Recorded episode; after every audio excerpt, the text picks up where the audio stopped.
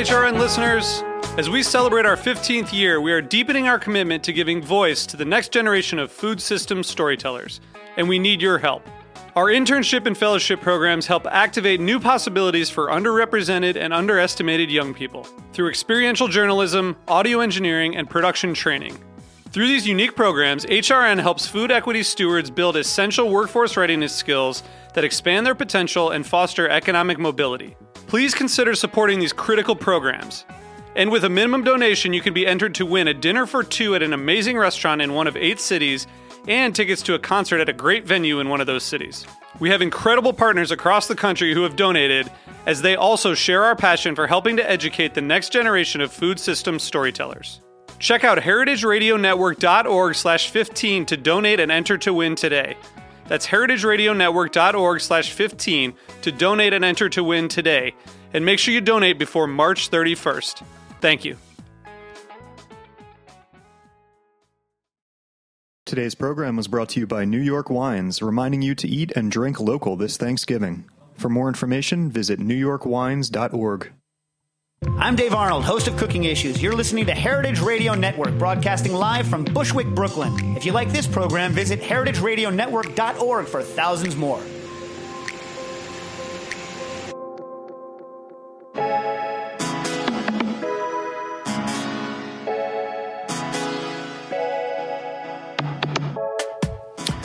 Good morning, Heritage Radio listeners. Today is Tuesday. It's raining here in Bushwick, and I'm here with Chef Rawlston from the Food Sermon. But first, I wanted to say a quick note about uh, the election. So, we're one week uh, since, and uh, we have uh, a choice now. We have an obligation on how to respond.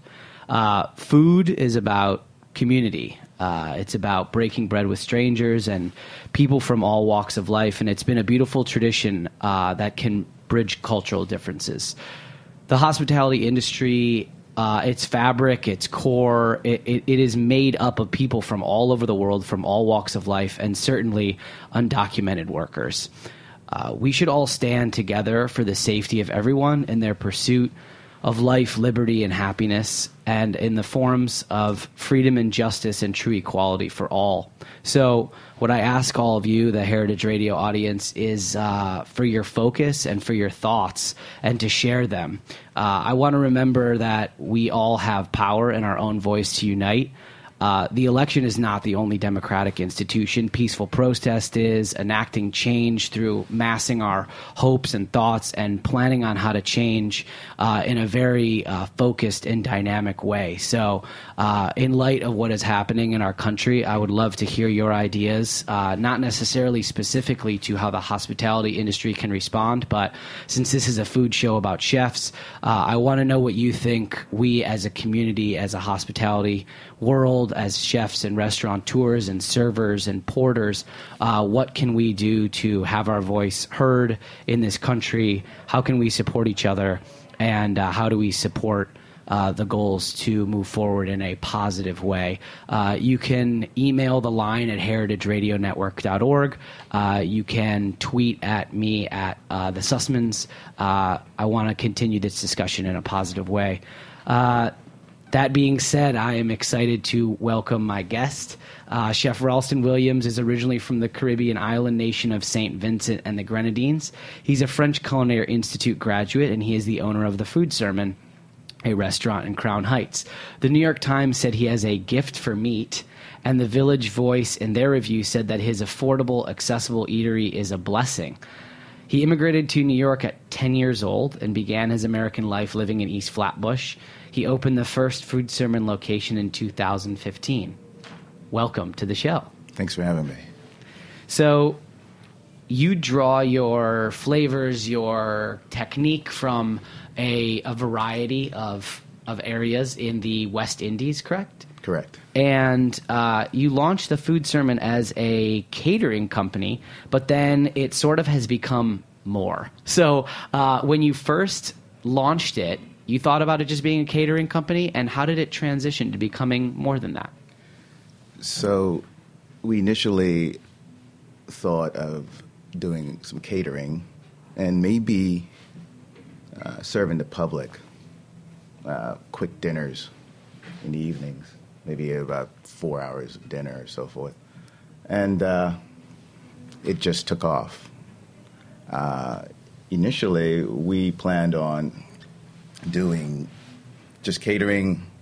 I thought maybe I'll do a few events, then I'll be able to goof off and go to back to St. Vincent, hang out, come back to Brooklyn, do a few more events, goof off some more, and uh, I never imagined there. There are two things you don't imagine when you. Well, I did not when when I started out. I did not imagine having a review, and I did not imagine the community actually latching onto it, and in some cases demanding more. So the community actually put pressure on you to actually a- achieve more and sort of exceed your original self expectations. Right. I did not want a restaurant. Well, you got Uh, one. right, right, right. I did not want a restaurant. Restaurant for me, initially, I thought, okay, ball and chain. I need to be there all the time. I don't want to be there all the time. Um, but there was a unforeseen need there that I did not think of. You know, um, so individuals would come for dinner. They'll have it. They'll come back some more, which always amazed me because I, I kept thinking, you're actually coming back again to eat my food because, mind you, I'm not thinking restaurant. So I had certain hours, and when I'm not open at that time, I would get a knock on the door. My shutters are down. I'm doing catering. Knock, knock, knock. People. This one lady crawled under the shutters and was like, "Hey, why aren't you open?" And so I was being held to a certain standard that if you're really going to come in our community and open up, you know, you have to give us a certain level of service. You, and they were right. Yeah. So you have this sort of mantra: "We believe in you." Yes. And you you tweet it out. It's it's written in the restaurant. It's it is become sort of your rallying cry of the food sermon. Yeah. Can you talk a little bit about why you chose the name the food sermon, and also what does "We believe in you" mean?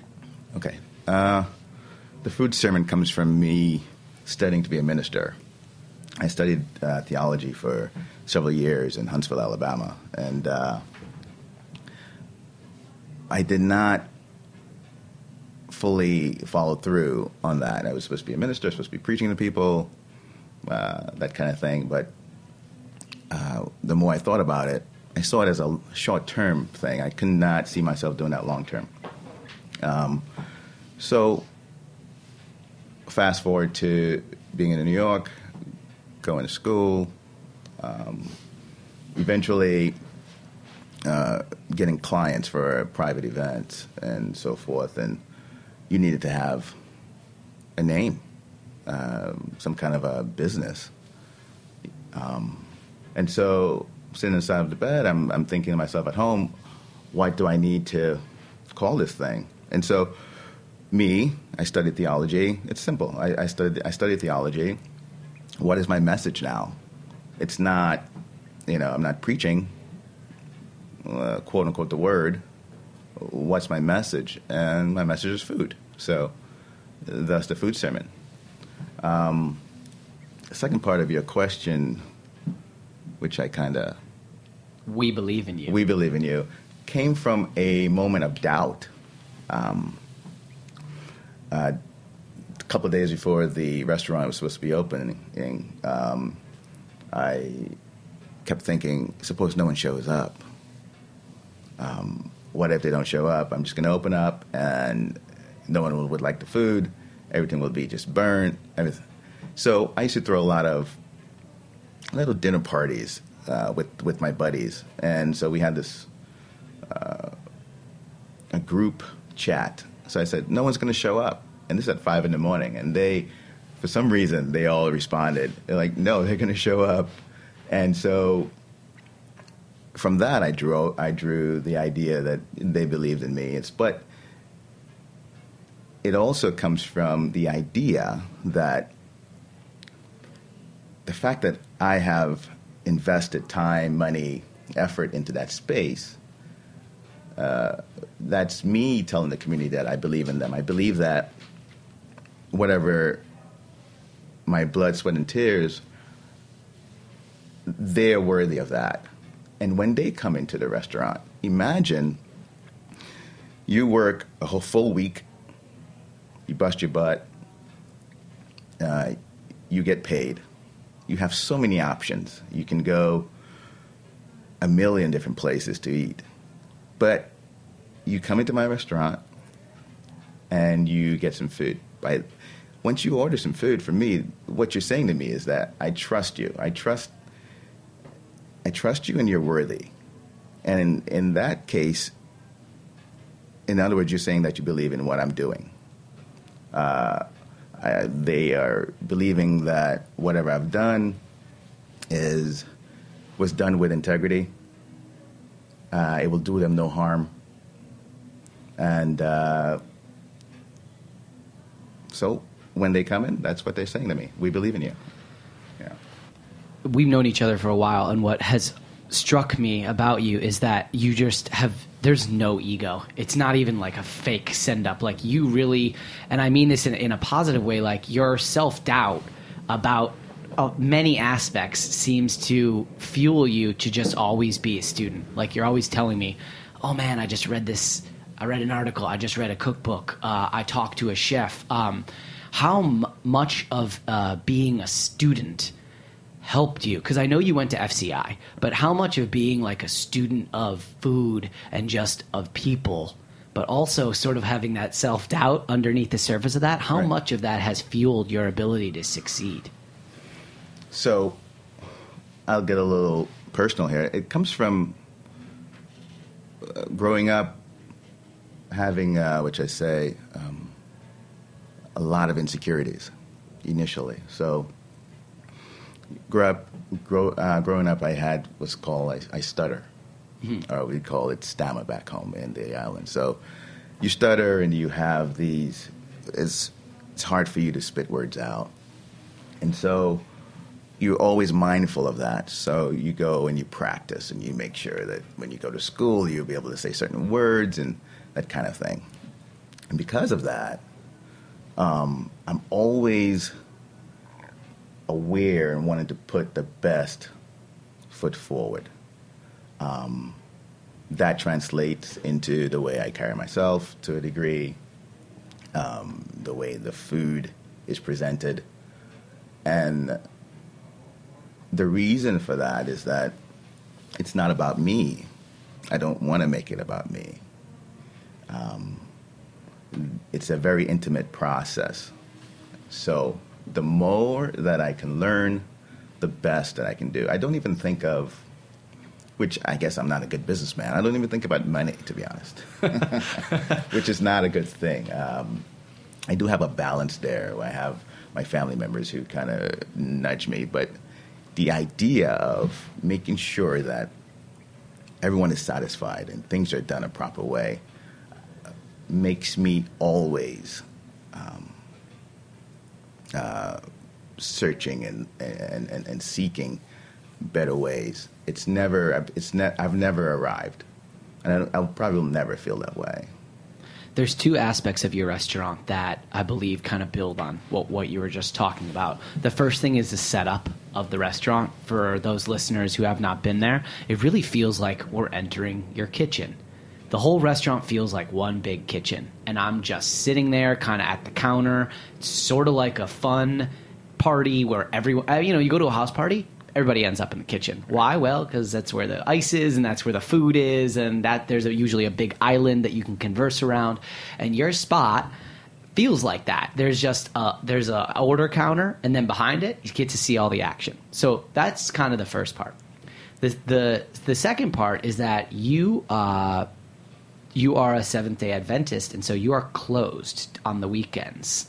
So you've made a decision uh, to be closed from sundown on Friday to Sunday morning. You open Sunday morning, Right. And so uh, you've made a decision that is based on sort of inviting people into your restaurant, but it's so much the space is a pure reflection of yourself. So I know that was kind of a lot, but I, what I'm guess I'm what I'm asking you is um, the construction of the space and uh, and your faith. How do those play into the type of atmosphere that you create when people come into your restaurant? the atmosphere of the restaurant should be one where you're coming to a family's home. Um, we have, even on what we so call a menu, we actually call them offerings. So you have certain, you have four offerings. However, if you don't like certain things that are being offered, you want it to be done a slightly different way, we will adjust and do that for you. It's just as so you go to uh, your parents' home or for Thanksgiving or something, and you have certain items that you wish were different. Um, you should be able to do that um, because you are actually, like I said before, bringing your hard-earned money to us, and you're you are investing in us as we're investing in you. Um, the setup of the place. I, I, I, got that from uh, being, uh, I hope I don't offend anyone, but uh, when I go to most quote unquote Caribbean restaurants, you actually get the food from the back. Someone brings it out to you. And so there's a stigma connected to, okay, well, someone's bringing the food. You don't see who's doing it. Uh, you don't see it made. And I wanted to break that all down.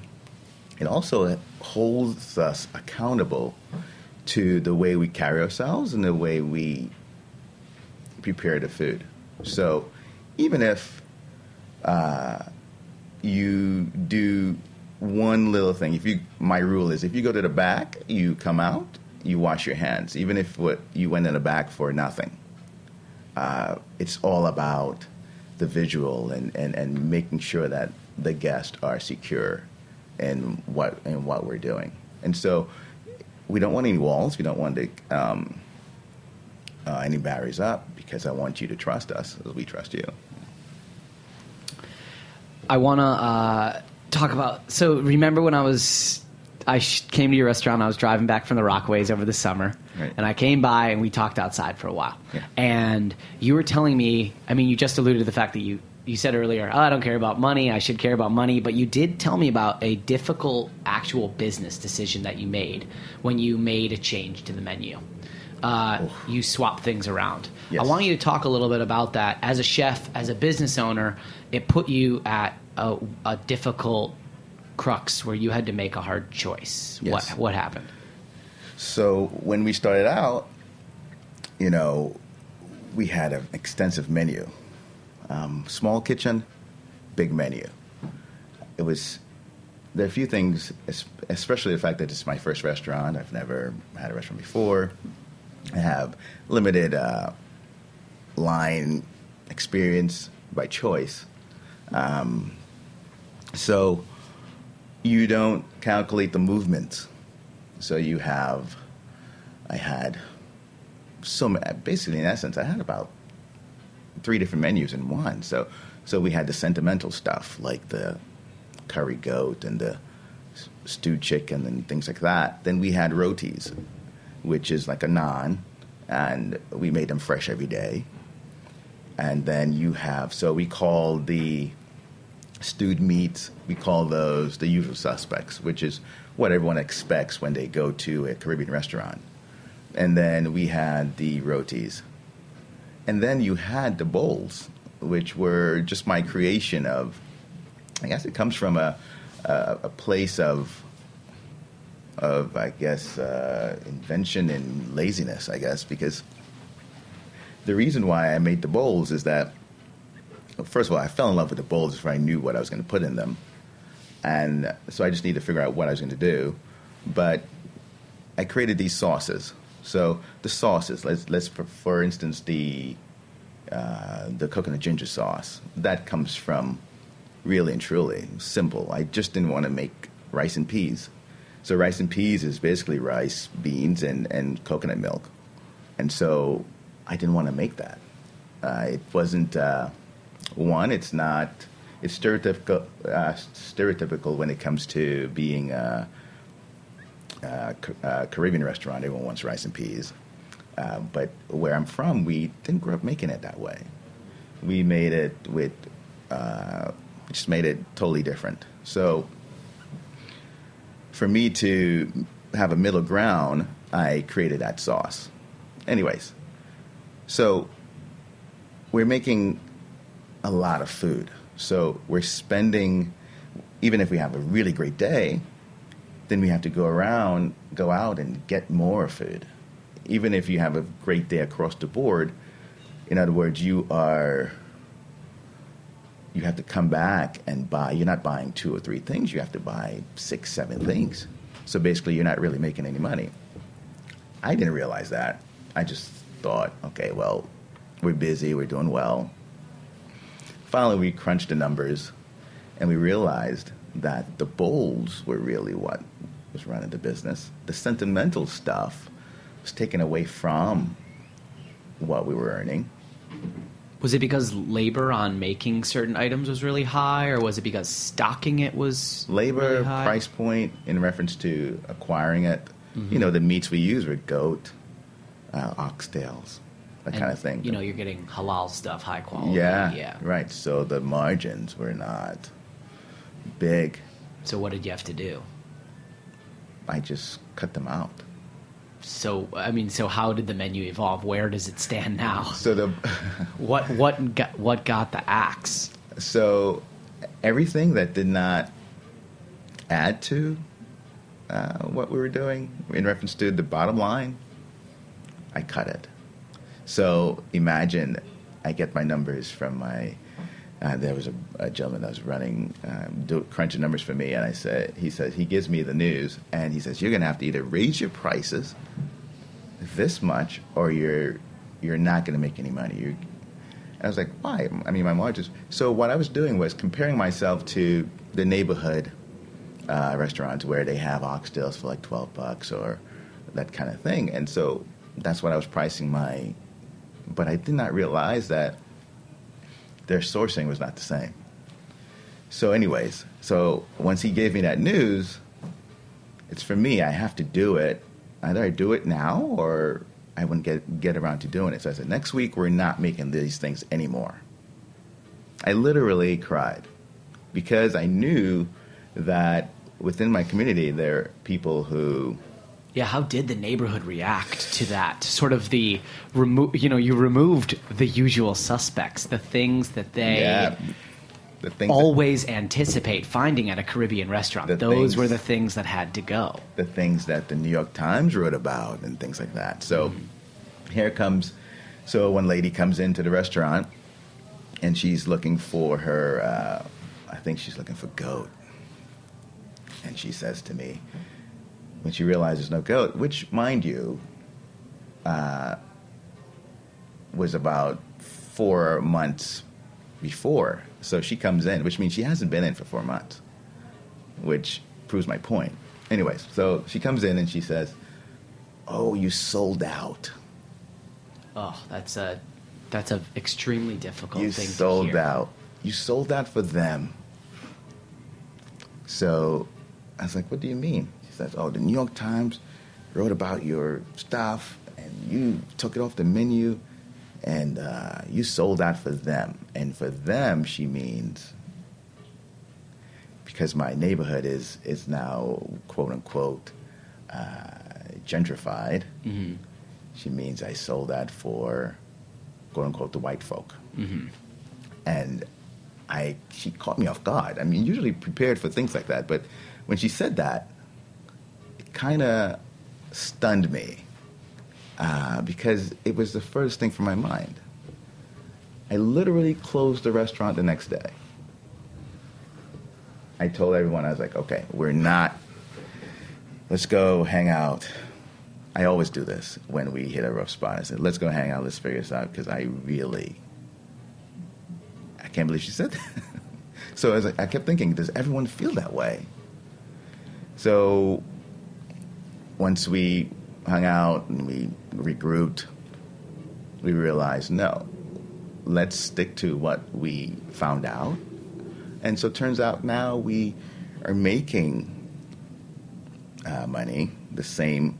Let's say we make the same amount of money, but we're spending less. Mm-hmm. We're less overhead, things like that. Um, well, I don't necessarily. I don't want to shy away from what the, the things that we're touching on right now. Yeah. So, I think there's a couple things that we've that you've now touched on, which is uh, a fast casual restaurant and the challenges that they face in pricing a menu. I've had basically everything at your restaurant, and I think if a waiter would bring it to me on a white tablecloth, I would easily pay $34 for it if we're in Manhattan. I don't think that anyone who's ever eaten at your restaurant is going to disagree. But people are going to still shy away from the idea that to sit on a stool and to eat high quality food that's made to order. I mean, when they order salmon at your restaurant, you're back there cooking the salmon to order as anyone would in an upscale restaurant. Right. It's under twenty dollars, right? Right. Still, people are finding that expensive. The other thing that that you addressed is um, a sort of a gentrifying of Brooklyn, and also this sort of uh, idea that there is a quote unquote ethnic restaurant that people are seeking out to have some sort of authentic or not authentic experience. So, right. um, how do you deal with sort of unpacking all these things? It's like you're just a guy who wants to cook food, and then you got to deal with all the financial and political implications of having a Caribbean fast casual sort of upscale restaurant in Crown Heights. Um, the way I deal with it, I just have to be myself. I cannot apologize for being me. So, yes, uh, we're considered Caribbean, but I consider myself or consider the restaurant Caribbean inspired because for most Caribbean restaurants, they really um, hold on to tradition. See, this is how we made it back home. This is how we did things back then. And so that's their goal. For me, tradition is not my goal, it's actually my starting point. Um, I grew up vegetarian. I didn't grow up eating meat. So that's to say, for that lady who said to me that I was selling out, actually, if, if you wanted to say I was selling out, sell, selling out was actually making the meat to begin with, because I didn't grow up eating that kind of thing. Um, I grew up strict vegetarian, uh, vegan, if you wanted, before vegan was considered for me a word or what, or what have you. But I really think of the food sermon as a story of my journey through my life with food. There's a lot of things in there that are not typical of a Caribbean restaurant, but the flavors are familiar. And I just make what I liked or what I wanted to have, you know? I'm here with Chef Rawlston Williams. He owns the Food Sermon a Caribbean inspired restaurant in Crown Heights. We're going to take a quick break and then we'll be right back on Heritage Radio Network. Stay with us.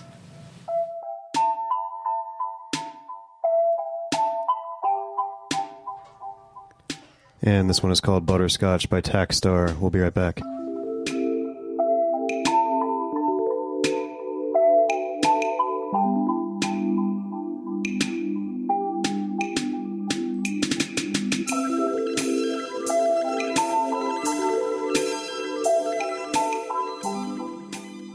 Thanksgiving is a great time to support New York farmers, including local wineries.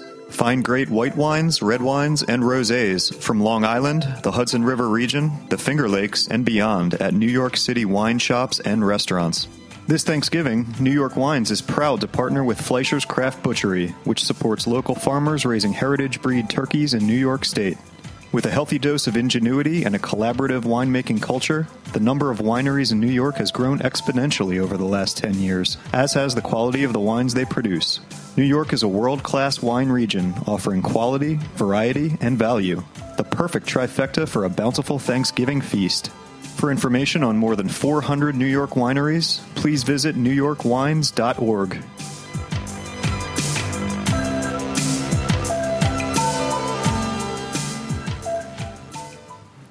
Welcome back to the line. I'm here with Chef Rawlston Williams. If you're just joining us, he is the owner of Food Sermon and opened in 2015 in Crown Heights. It has gotten major accolades from tons of food bloggers. It is well loved in the community. The New York Times and the Village Voice are huge fans, as am I. I'm so happy that he's here to talk about his inspiration and the whole uh, ethos surrounding his restaurant. Uh, I want to s- go back in time now and talk about you coming to the United States. You are from St. Vincent and the Grenadines, and your family moved to the United States, and you remained in the Caribbean with your aunt, correct? Close. Sort of. Okay. And so, take me through kind of uh, your a bit of your childhood, and then how how and when you ended up in Brooklyn and East Flatbush. Sure. So the idea was to, and this is common in my community. So my mom was coming to New York to meet my dad. My dad was here already. And so there was only one visa, which was hers. And so she left me with a family friend. Dad promised it would take a few months or so. And so she went ahead and with plans to send for me later on. And that took seven years, um, which were wonderful seven years. Um, so the lady that she left me with, her name is Gloria Farrell, she raised me in such a way. Imagine you have someone, or like you're taking care of someone's pet or something, you want to return them to the pet. You want to return them clean, well behaved, no broken bones. So, seven years of that is what I had of her protecting me, making sure that she was going to return to my mom a well rounded human being. Uh, I think sometimes she probably went overboard, but overall, I think she did pretty well. So, my childhood growing up um, was waking up early. We had goats, we had sheep, we had cows. Um, uh, going, uh, taking them out into pasture, uh, milking them, what we call scalding the milk. Then we, I guess you call it here, uh, pasteurizing it or something. Um, uh, taking the cream off. Uh, that's why it always makes me laugh when I came to the states initially. And I, I'll, I'll go back to what I was saying, but uh, there was all these cer- cereal commercials about how it stayed crunchy in milk, and I said, okay, well, I, as soon as my cereal hits my milk, it gets soggy, and I always thought it was all a lie. I was like, they're lying. I never knew. I've never had cold milk before. so, so in the states, you know, cold milk was a thing. But for me, it's growing up. We always drank warm milk because we had to pasteurize it 1st Mm-hmm. right? Anyway, so back to what I was saying. So I grew up as an active young man. We had mango trees. We had grapefruit trees. I had a neighbor who we lost. Uh, we lost uh, last week. She was laid to rest uh, uh, this past Thursday. But she taught me so much. She taught me how to make butter and how to make uh, chocolate and do so many different things. For me, back then, it was a chore. But now I look back on it, it was like there's little seeds and little ingredients being planted within me to do what I'm doing now. My aunt suffered from what's called rheumatoid arthritis. So she was often bedridden all the time. Um, in the little house that we had, there were windows right above where the kitchen was. So she would be in her bed yelling down to me as a five, six year old boy. And she would yell downstairs. She's like, okay, you ready? Go get uh, two cups of flour. And I run back, get two cups of flour, put them in a bowl. Then I'll come back and say, okay, I've done that. And she'll say, go get salt and get uh, a little bit of pinch of sugar or what have you, uh, coconut. Oh. And then I'll be making, I'll making dumplings or making the beginnings of bread. we had on Fridays what's called Sabbath meal, and sometimes she's not able to get out of bed because Friday is what we call preparation day. You prepare for the Sabbath, um, so you would prepare your clothing, prepare your food, so that on Sabbath you wouldn't have to do any of those things. Um, so, as a young man, there are many times where I would have to take care of that. And so that kind of shaped my way of living, character, that kind of thing. When you ended up moving here, you were 10 years old. Yes. What type of uh, experience is that like to immigrate to the United States, be reunited with your family? Uh, culture shock coming to Brooklyn? Were you pre- were you prepared to be reunited with your family in any sort of mental or emotional way? I think I think uh, the idea of reuniting with family or meeting my two brothers, which I've never met, uh, because you know it's seven years, uh, life goes on. So within that time, my parents had two kids. Um, but yes, first of all, when I came to the states, I expected to see horses and skyscrapers. The reason why is that I grew up watching a lot of westerns. We only got television down there. We got TBS. So imagine in the 80s, all we got was TBS. So we got a lot of Braves game, Brave games, which I never watched, and then a lot of westerns like Roy Rogers and uh, Wagon Train and those kind of things. And so um, I saw that, and then uh, there was uh, the Jeffersons, which I can never, I was never allowed to watch, but I can see the beginning theme and you could see all the buildings. So I thought, okay, well, they have horses and they ride their horses to the skyscrapers and then, you know, whatever. Um, so when I came to the States, it was totally shocking to me. Um, and then I met my, my family. And initially, I, I became a little uh, homesick. Well, very homesick. I was, I would, I guess I was considered one of those. I would be considered strange because I would stay in my room and the darkness and just think and imagine being back home. Uh, it was very hard to uh, get uh, acclimated to living in the states. Um, even I thought my mom had well, my brother at that time was about, hmm, he was very young. So he loved a lot of yogurt, I guess. So when I, my, the, the day after I landed, I started, I tasted a yogurt and I was like, wow, this, this is spoiled. Uh, so I threw that away and I tasted the other one and I was like, wow, this is, spoiled. she had about, maybe about 15 yogurts in there and I threw them all away. And she came home. She's like, "Where are the yogurts?" And I say to her, "Oh, they were all bad. They were all spoiled. They were, you know, the milk was bad and everything." She's like, "No, that's how they're supposed to taste." And I'm like, "People eat that?" You know, like of, she's like, "Yes, people do eat that." You know. Uh, at what point, if ever, did you feel like you had become acclimated to living in Brooklyn? Was there a certain did it happen gradually or was there a time when you felt like, "Oh wow, now I I really feel like I am a Brooklynite," you know? No, I don't know what it means. Uh-huh. I mean, in that time, the beginning of the 90s, there was still a lot of uh, a lot of drugs uh, outside my window, outside my door. I look across the street. There were prostitutes. There were people addicted to drugs, people living in abandoned cars. I would walk by them every day to go to school. Um, there were gangs. You know, I would have to go and pick up my brother for uh, after school, and several times I would I was uh, what we call jumped or beaten up.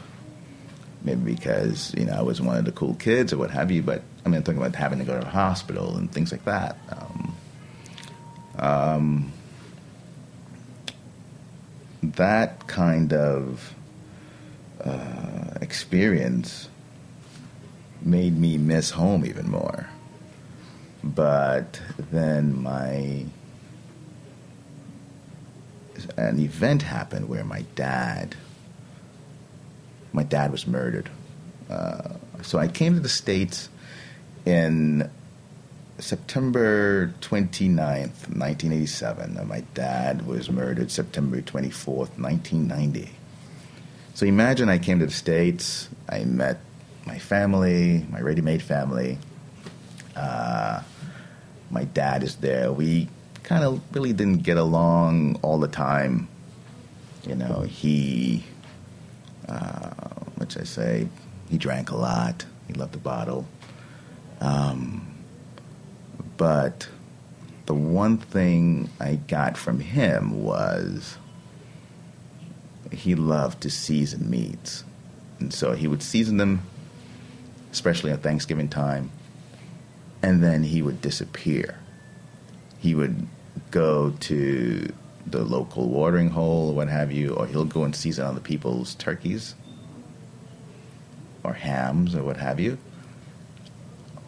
Uh, but and then leave the turkey on. And I would eventually have to pay attention to it. And so that's part of me learning how to cook meat and so forth. Uh, he just had the unction to leave, and he would go and drink and come back drunk. And by then, the the food is well, at least the meat part is is ready to go. You know. How how much of that period of your life uh, fuels what you do today? Is it still a major part of you that you think of every day, or do you do you feel like uh, you've been able to sort of overcome what what to me sounds like a very painful, challenging period of your life? Um, for me, it's just what drives me is I'm grateful for this country. I'm grateful to be able to do what I'm doing in spite of making so many errors. Like, Like what? I've embarked on so many journeys where it comes to studying theology, then wanting to be some kind of a computer engineer, or just trying to find yourself and screwing that up and still being able to. I mean, I really think of this as the food sermon as really was actually like my last option for not being like a loser. You know, like when people say, "Aren't you happy?" I was like, "No, I'm happy not to be a loser." You know, to actually be able to leave some kind of a, a name behind where we've never had that. We've always been, uh, I guess, because of my dad's death, um, we've always been, uh, I guess, cocooned. You know, we've no one really remembers us. My brothers and my mom and I, we carried ourselves pretty well, and but no one really checked us out. They were always we we they were givers and takers, and we were always the ones giving. And so, being able to have something that we can, I can leave and say, okay, well, you know, whenever I have kids, if I do, well, my dad did this, or just have that name going. Um, it's all I care about. That's my currency. That's my payment. You know, I don't really ever think, like I said, I don't think of money. My saving uh, grace is actually just the f- cooking the food and and um, and having a decent name connected to something. I read that uh, you were at one point working at a storage facility and you would go sit outside FCI and you would watch people walking in and out of class, and that you took a lot of tours of culinary schools before you before you actually went. You you went more than one time to kind of investigate. So I want to hear a little bit about culinary school, but also you were at a dinner once and a chef spoke to you and something happened. Can you tell the listeners a little bit about? There was someone specific. Yeah, yeah, yeah. Tyler, right? Tyler Kord. Yeah. What happened with my Tyler? man. Um, uh, I went to a dinner party. I really didn't want to go, and um, Got dragged along to a got dragged party? along, and I went, and so uh, one of the hosts said, "Oh, there's a good chef back. I know you want to be the chef in the back." And I went to the back, and I was introduced to Tyler, and I mentioned him. Yeah, I want to go to the French School Institute, such and such. And then he says to me, "Are you sure?" He's like, "Yeah." And then he's like, "Well, I was named alumnus of the year in 2009 or something like that." And I was like, "Oh, cool." And he's like, "Well, before you decide to go and spend all this money, come and hang out at my restaurant." Which was where? What this was, it? number seven restaurant in, Okay. in Greene. Mm-hmm. Uh, come and hang out at my restaurant and just see if you like it or not. And I'm like, really?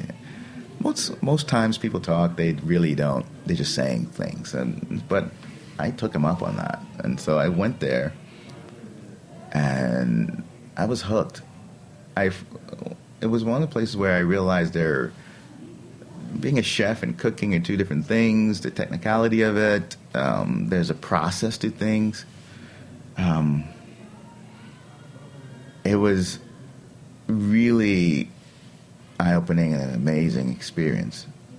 Um, and he just took me under his wing and really, really changed my life. He was one of the main reasons I got into uh, FCI. FCI, I, I, I worked at a storage facility.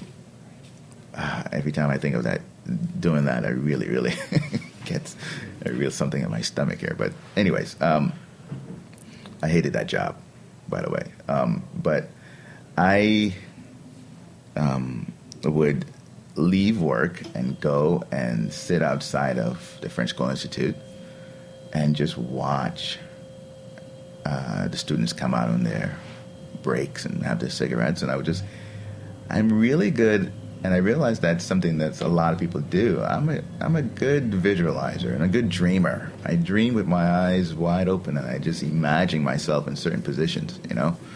Um, and then I scheduled several visits, knowing I would never be able to go. I couldn't afford it.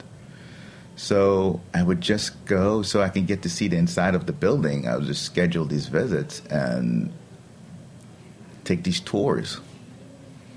And I'll get to see the students cooking and that kind of thing. And then what I would then do is uh, I started Googling best chefs in the world. And then once I do that, did that, then you have a list. You make a list. Then you see if they're on YouTube or if they have any interviews on NPR radio. Then after that, you'll figure out what books they've written, and then you'll just buy one or two.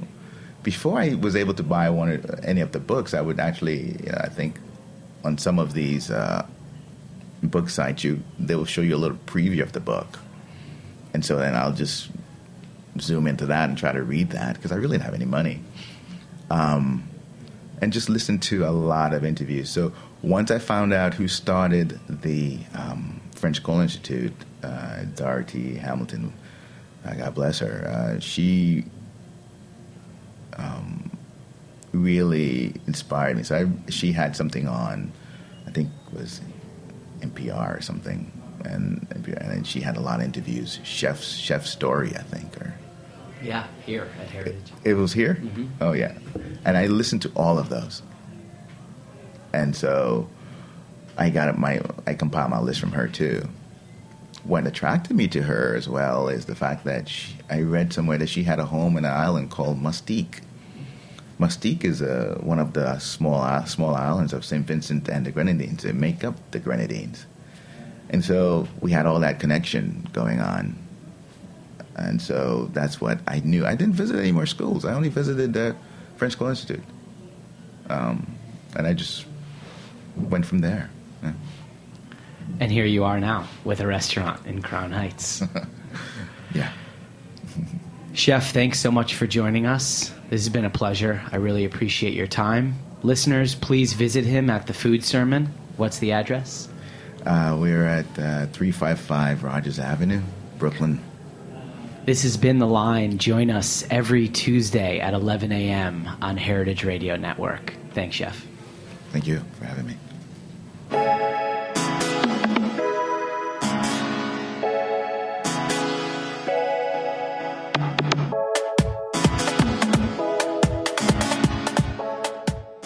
Thanks for listening to Heritage Radio Network, food radio supported by you. For our freshest content and to hear about exclusive events, subscribe to our newsletter. Enter your email at the bottom of our website, heritageradionetwork.org. Connect with us on Facebook, Instagram, and Twitter at heritage underscore radio.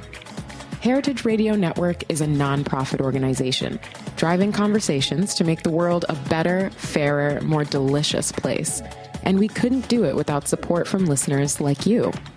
Want to be a part of the food world's most innovative community? Rate the shows you like, tell your friends, and please join our community by becoming a member. Just click on the beating heart at the top right of our homepage. Thanks for listening.